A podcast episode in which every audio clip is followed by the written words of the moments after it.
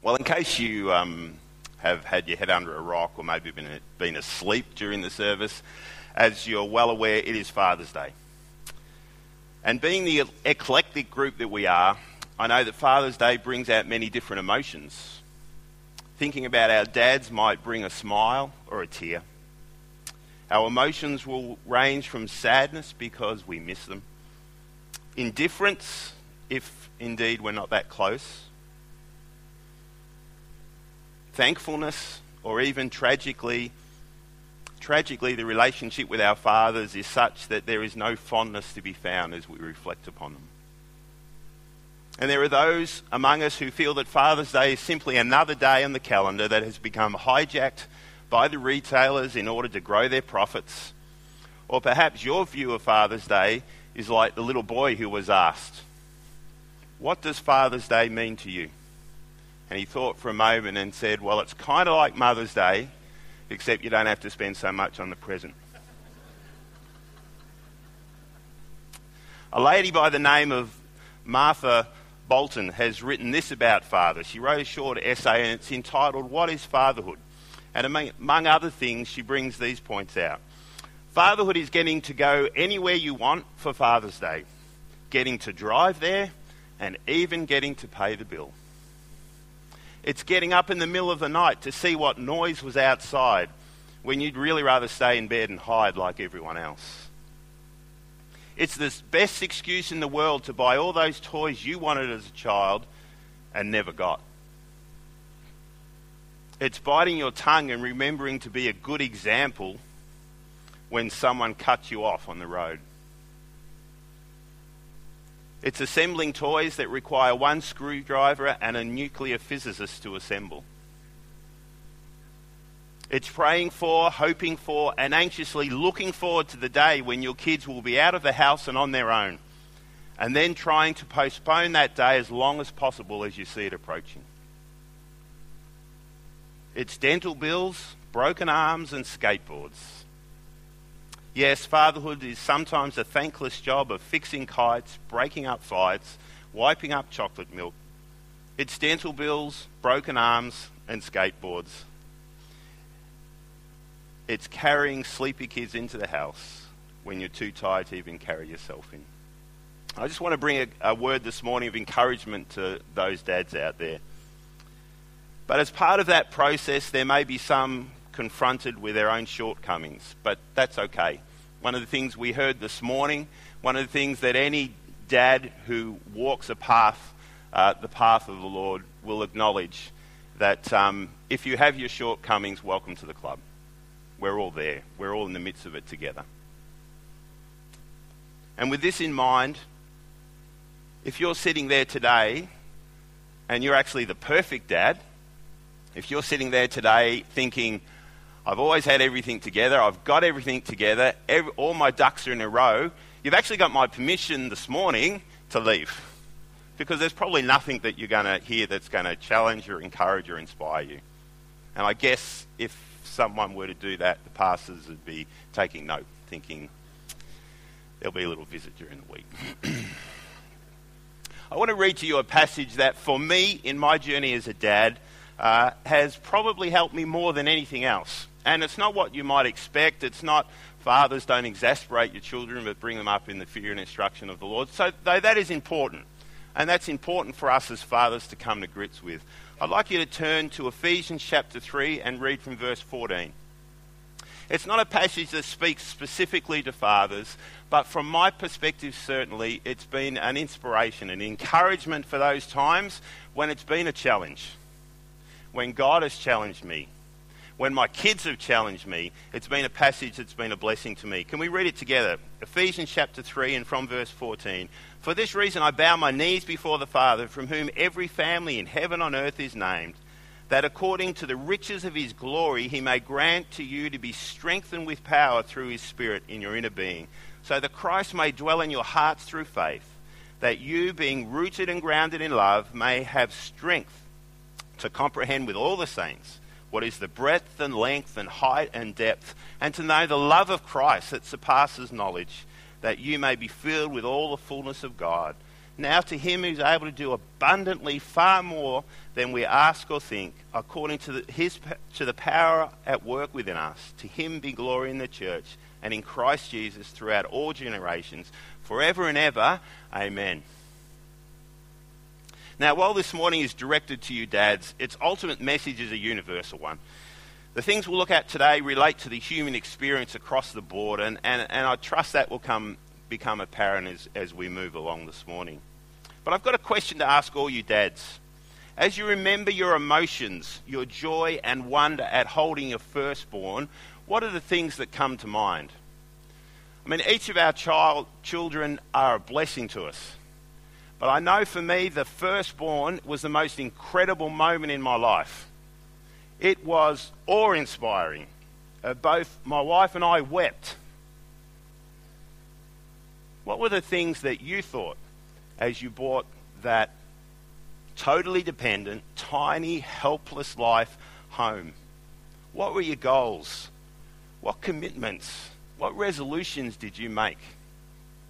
I know everyone, everyone is different, but like me, most dads start off with great ideals, great dreams, great hopes. But if we're honest with ourselves, we have to recognize that as a dad, we're not always all that we thought we were going to be. I want to speak really briefly this morning about a worthy while unrealistic expectation that we can have as fathers. Let's face it, dads, we all start out with the best of our ten- intentions. We all have high ideals as we bring that newborn home. Ideals like, I'm always going to be there for my children. When they need me, I'm going to be there for them. I'll be their protector. I'll always be there. I'm always going to keep my commitments. I'm never going to let them down. I'm going to be a better dad than my dad was. Those areas where I feel my father has fallen short, I'm going to make sure I'm great at it. I'm always going to be fair. I'm not going to lose my temper. I'll be kind and gentle always. Never using my authority inappropriately. I'm going to be infinitely patient. And many of these thoughts and even more are common to what dads think as they set out in this new journey of life. And it's a natural response as we begin to walk the road of fatherhood. But here's the reality these goals are simply not sustainable. They're not ideals that any of us can wholeheartedly fulfill. No parent is always going to be there for their children. We won't be there for every trial, hurt, or difficult circumstance they find themselves in in life. In truth, even if we could, would that ultimately be the best for our kids? Most of us more, learn more from the trials and challenges of life than the seasons that we might be cruise through, cruising through. When you listen to, to elite athletes, to business, to business people, to those who are entrepreneurs, and even to those who are mature Christians, one of the common things, themes that come through is that they learn more through their failures, through their mistakes, than they do through their successes. No one is able to keep all their promises because sometimes these things are out of our control. In fact, we need to be really careful about the promises that we make to our kids.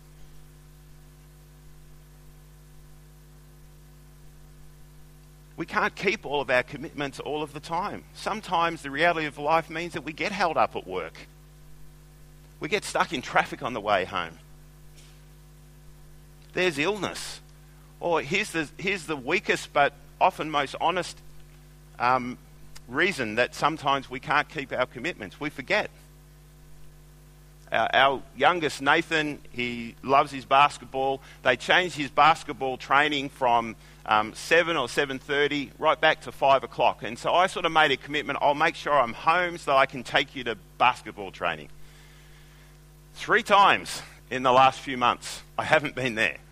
Once I get held up from work. Another time I can't re- quite remember what my reason was. But the third one, I'd got home early. There was plenty of time, and it was a nice evening. I thought, I'm home, it's a nice evening, I can go for a run. So I actually went for a run. And bless my uh, daughter, she was home. She realised where her brother was supposed to be. So, being the responsible adult she is, she got her brother to training. Sometimes we forget. I hope and pray that my boys are indeed better fathers than I am. I hope they learn from my shortcomings and resolve to be better in those areas. But more than anything else, I would say to my boys, and I say to you, dads, that if you have unrealistic expectations, you're likely to wake up one day and wonder where it all went wrong. If your goal is to be the best dad you can be, that's an honourable goal. May God bless you in it. But recognize that mistakes along the way are part of the parenting process. And as I've mentioned to you before, with five children, I can honestly say I'm continuing to make those mistakes, and God is continuing to shape me as a result. So at times we do have what are worthy, though unrealistic expectations. I want to point now to, just quickly, a worthy dependence. Now, I'm not saying that we shouldn't strive for excellence, parents. But we have to acknowledge a key biblical principle that the sooner we do, the sooner we can start to walk the path our, where our kids see the right role models in the lives of their parents. So I want to ask each of you, dads, what are you depending upon? Where does your dependence stem from? I'm not talking about what you think the pastor really wants you to hear, wants to hear. What is your heart telling you as to what and who your faith is in. Have you fallen into the temptation of the world where health, wealth, intelligence is so important? Do you have dependence on how well your kids behave, even? As a Christian, as a child of God, I acknowledge that my Heavenly Father is everything I would love to be, but to use the vernacular, it's kind of on steroids. He's a perfect Heavenly Father. We sung that this morning. He is always there in the midst of our trials, heartache, and fears. He does not always remove these trials. He doesn't always remove ill health or the heartache that we feel at times. Because he knows that the depth of character, faith, and perseverance these things bring can be a blessing to us.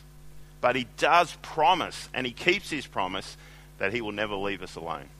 That he stands with us in the midst of these trials, of this heartache, of these challenges. Unlike our promises, he can always be depended upon. His word can be trusted and his promises relied upon absolutely. He does not fall short. He's, not a, he's all a father should be. He doesn't make mistakes. He doesn't go missing. He doesn't get preoccupied. He isn't so busy that he forgets or grows weary. His perfect love is ultimately expressed in the cross. That while we were still sinners, while we were alienated from God, Christ died for us.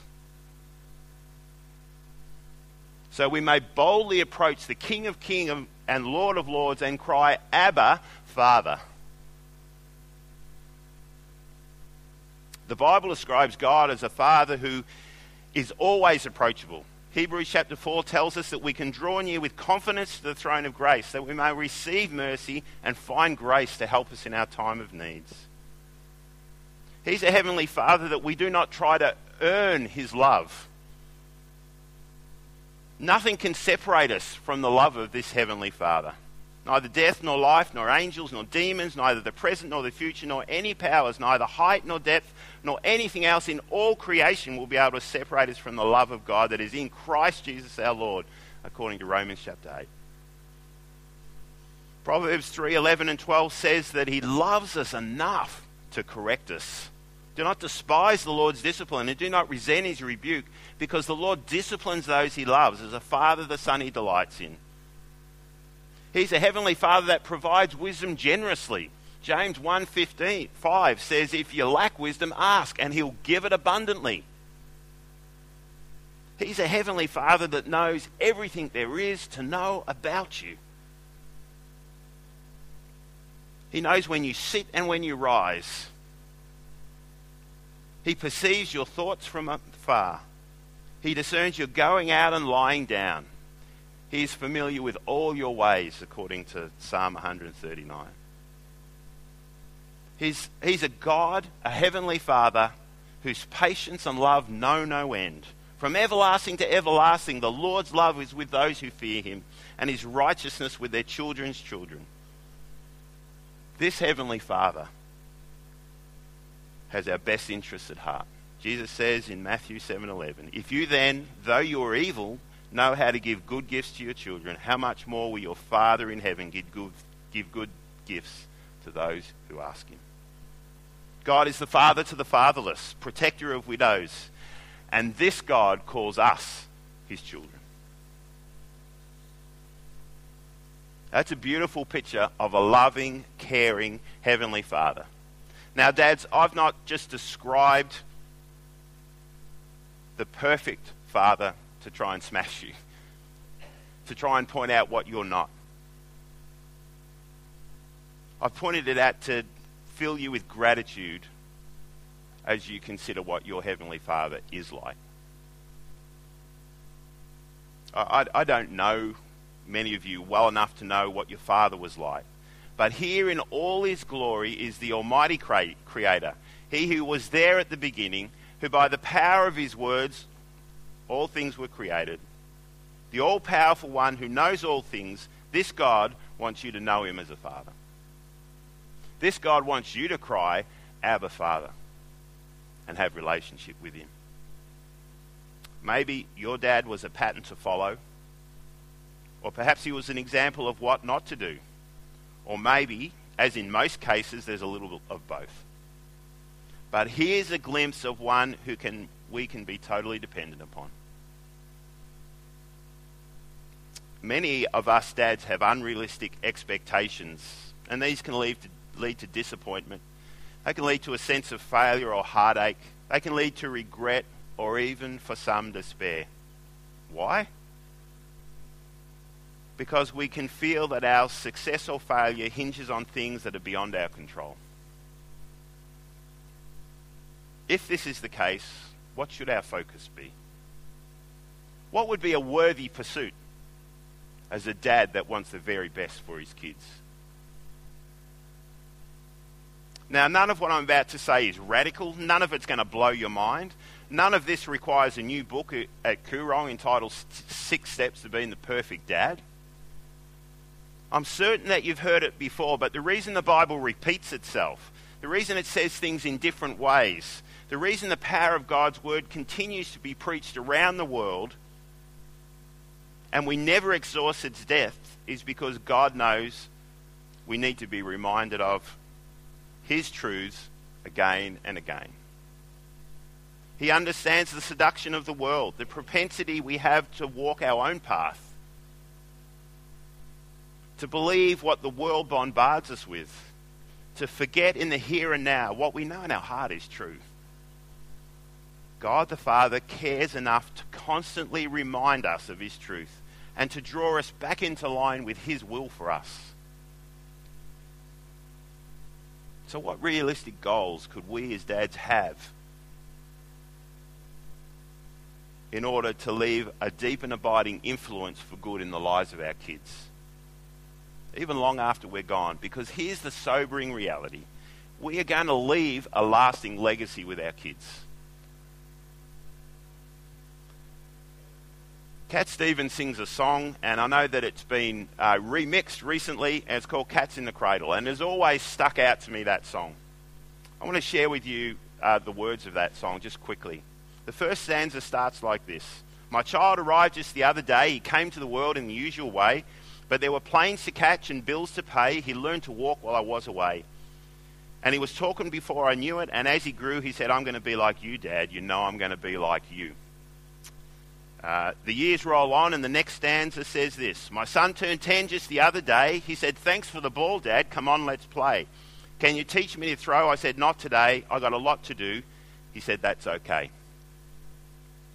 The years continue to roll by. The next stanza says this well, he came from college just the other day, so much like a man, I just had to say, Son, I'm proud of you. Can you sit for a while? He shook his head and he said with a smile, What I'd really like, Dad, is to borrow the car keys. See you later. Can I have them, please? And finally, I've long since retired. My son's moved away. I called him up just the other day. I said, I'd like to see you if you don't mind. He said, I'd love to, Dad, if I could find the time. You see, my new job's a hassle and the kids have the flu, but it's sure nice talking to you, Dad. It's been sure nice talking to you. And it's this last phrase that has always stuck with me. And as he hung up the phone, it occurred to me. He'd grown up just like me. My boy was just like me. How might we leave the kind of legacy that will prepare, equip, sustain, and impact by God's grace the children that He blesses us with? Just briefly this morning, dads. First and foremost, you know this in your heart. First and foremost, get your own house in order. Do you know that God that, that we we looked at just before as your Heavenly Father. If you do, does the relationship require more than what you've been willing to give it? Your kids know where your priorities are, dads. Do the words of verse 17 uh, to 19 that we read before. Let me read them again. So that Christ may dwell in your hearts through faith, that you, being rooted and grounded in love, may have strength to comprehend with all the saints what is the breadth and length and height and depth, and to know the love of Christ that surpasses knowledge, that you may be filled with all the fullness of God. It all starts with this where does your relationship with the Heavenly Father sit? Is Christ dwelling through faith? Is the fullness of God's love in Jesus a reality for you? A father needs the wonder of the gospel of Jesus transforming them just as much as their children do. And your children need to see that as a reality in your own life. Secondly, dads, do your children grow up in an environment where the love and affection you have for your wife is apparent? Brett mentioned this earlier. Do your boys know how to treat a woman through your example in the home? Do your daughters grow up with an expectation of what they ought to be looking for with a life partner? Cultivate that relationship with your wife. Don't ever take it for granted. Thirdly, do your kids actually know that you love them? And what I mean by that is, do you tell them? Do you hug them? It's easy to do that when our kids are young. It's, it's just a natural thing. Do your teenagers know that you love them? Even the one that grates, even when they're dis- disrespectful, disobedient, dishonest, rebellious? Do they actually know that you love them? Do they get a picture of their Heavenly Father through the compassion, through the love, through the patience that you have for them?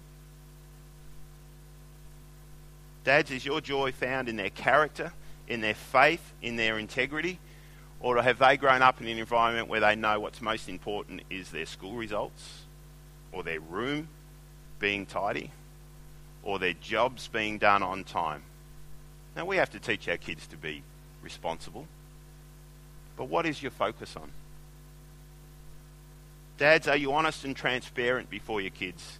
Do they see a man who is also a work in progress, who admits his own sin, who shares his own life failures and the lessons he has learnt? Probably only a week ago, I sat down with one of my kids and I talked to them about the mess that my life was as a young man. First car was written off around a lamppost. First motorcycle went under a car. And God, I described how God used these things to pursue me. Do you get, do your kids get to hear those experiences of your life? How God has taught you, the road that God has, has brought you along. Have they seen your vulnerability or just that facade that you put up for the world to see? Because whether you realize it or not, they can see past it. Dads, do you have a mentor? Have you got someone in life that you know you can trust with anything? Someone who might be able to keep you accountable. Someone who you know you can call and they'll understand Or you can send a text message and you know that in that moment they'll pray. Someone who can challenge you. Oh, so you've applied for that uh, new job. You've applied for that promotion. And it's going to mean more hours, more commitments, more time away from home. Someone that you have a relationship with that is able to say, So, what does that mean for the family life that you're committed to? Do you have that relationship? If you don't, then please come and talk to someone in the leadership, one of the pastors, because there are opportunities in church life for you to get plugged in, for you to, to find the support that you may genuinely need. Dads, finally, is there anything you need to forgive your children for that you're still holding on to? Is, are there barriers in the relationship that you have with your kids that you need to put right? You're the responsible adult. You take the lead and show them how Jesus is continuing to change you by you being willing to talk to them about these things. So, as we conclude, just quickly, I, I read a recent survey of Christian fathers in the US that found that 73% of fathers feel they've fallen short in their duties. And as I was reading that, I was somehow somewhat encouraged because so long as feeling we've somehow not been all we could do turns us, drives us toward God, I don't think that's a bad thing. If our shortcomings point us towards God, a loving Heavenly Father who's able to sustain us and overcome our own shortcomings, I don't think that's a bad thing. I was, however, less encouraged as the article went on to say that more than half of that 73%, so that's roughly a third of all Christian fathers, feel crippled by failure. That discouraged me because, to my mind, it points to a man who has not fully grasped the relationship to be had with a heavenly Father who understands, who forgives, who walks alongside and empowers his children. This is why, as a dad, um, these verses are so encouraging to me that I read earlier.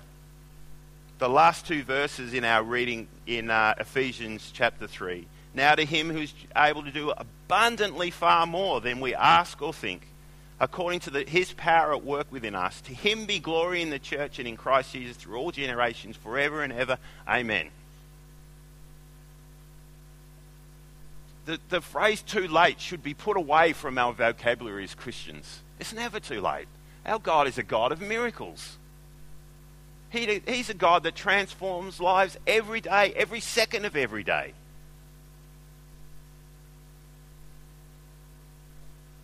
No matter where you are, you have, by God's grace, the opportunity to restore what might, you might consider to be broken and build what might be in ruins. And it's here in this passage that God speaks more powerfully than anything any man could say. He's able to do abundantly more than we ask or expect. One of the other things that troubled me about uh, reading this article was that there's a balance of 20 27% of fathers that I would assume think that all is good with the world. 73% of fathers are thinking, um, I've fallen short. 20%, 27% must be thinking, I've got it together. There's no problems here. My kids are great. Family life's cruisy. And as I was thinking about that, I wondered. I thought to myself, I wonder if we went and asked their children if they would be thinking the same thing. If that's where their children are at. To those of you who may think this message is for someone else, it's not relevant to you, I want to point you to the words of 1 Corinthians chapter 10 and verse 12. And people, if you're a Christian and you do not know this verse, I would encourage you to make it part of your memory system.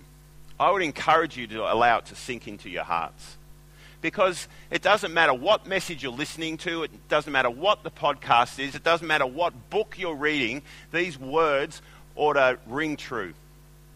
Paul says this So, if you think you are standing firm, be careful that you do not fall. They're words for every one of us. Hey, church family, can I ask you with respect, is there something you need to forgive your dad for? Perhaps it's an unkind word. Perhaps there's an action that has left you hurt and you can't let it go. Maybe it just happened this week. Maybe it happened this morning when you were sleeping in. Your dad got frustrated and tried to get you out of bed in order to come to church. I don't know. Maybe it actually happened many, many years ago. Maybe your dad was an absent father, emotionally distant. Perhaps he was demanding or controlling, or tragically even abusive. You know what? Perhaps your dad doesn't even deserve your forgiveness.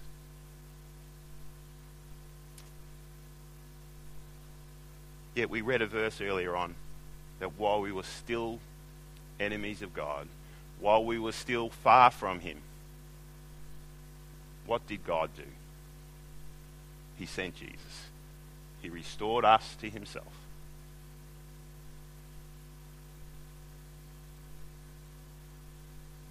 I ask you again if there are issues, will you forgive? Will you ask God to help you? Perhaps, just perhaps, the greatest of Father's Day gifts that you could offer is the gift of forgiveness. I just want to read this passage again. And, dads, I would encourage you, if you take nothing else away from this morning, take this passage and, and, and meditate on how it can help you, how it can encourage you, how it can inspire you as a dad. For this reason, I bow my knees before the Father, from whom every family in heaven on earth is named, that according to the riches of his glory, he may grant to you to be strengthened with power through his Spirit in your inner being, so that Christ may dwell in your hearts through faith, that you, being rooted and grounded in love, may have strength to comprehend with all the saints what is the breadth and length and height and depth and to know the love of Christ that surpasses knowledge, that you may be filled with all the fullness of God. Now to him who is able to do abundantly more than we ask or think, according to the power at work within us, to him be glory in the church and in Jesus Christ through all generations, forever and ever. Amen. Dads, mums, children, that, that kind of covers all of us we have this awesome privilege and responsibility to engage in family life in such a radically different way that those around us are able to testify to God's power and grace as people look on and say, or think, or wonder, or say to themselves perhaps, why is my family not like that? Why can't I have parents like that? Why don't, why don't my children engage like that. We have a chance to be different. As you've heard many times from the pulpit, to be countercultural in how we bear testimony in the world. Grant that God would give us that opportunity. As the music team comes up, let me pray. Oh, Father God, I want to thank you for each and every one of our dads.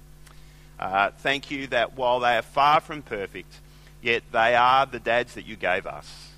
Oh, Lord God, I pray for those who are doing it tough this day, that you would come near to them, that you would cause us all to understand the joy, the privilege, the wonder of knowing a great, perfect Heavenly Father. May we forgive our fathers for their shortcomings. May we learn from the good things that they have taught us. May we resolve to be the best fathers we can be in Christ. May we always have a passion and a desire to point our kids to who you are in Christ. May we continually look for opportunities to present the gospel of Jesus Christ into their hearts while they're young, while they're teenagers, even while they're adults and no longer under our house. May we continue to counsel, uh, to encourage, to draw them to you, that by your grace you will do a great work in them. I pray these things in Jesus' name. Amen.